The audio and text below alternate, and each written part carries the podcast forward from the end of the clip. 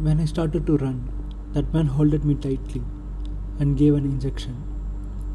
Again, I felt like drugged up, and my eyes started to close. I woke up and I felt my mouth is close to the piece of cloth, and my hands are tied down. That man came again, but this time not with a lab coat, goggles, or head cap.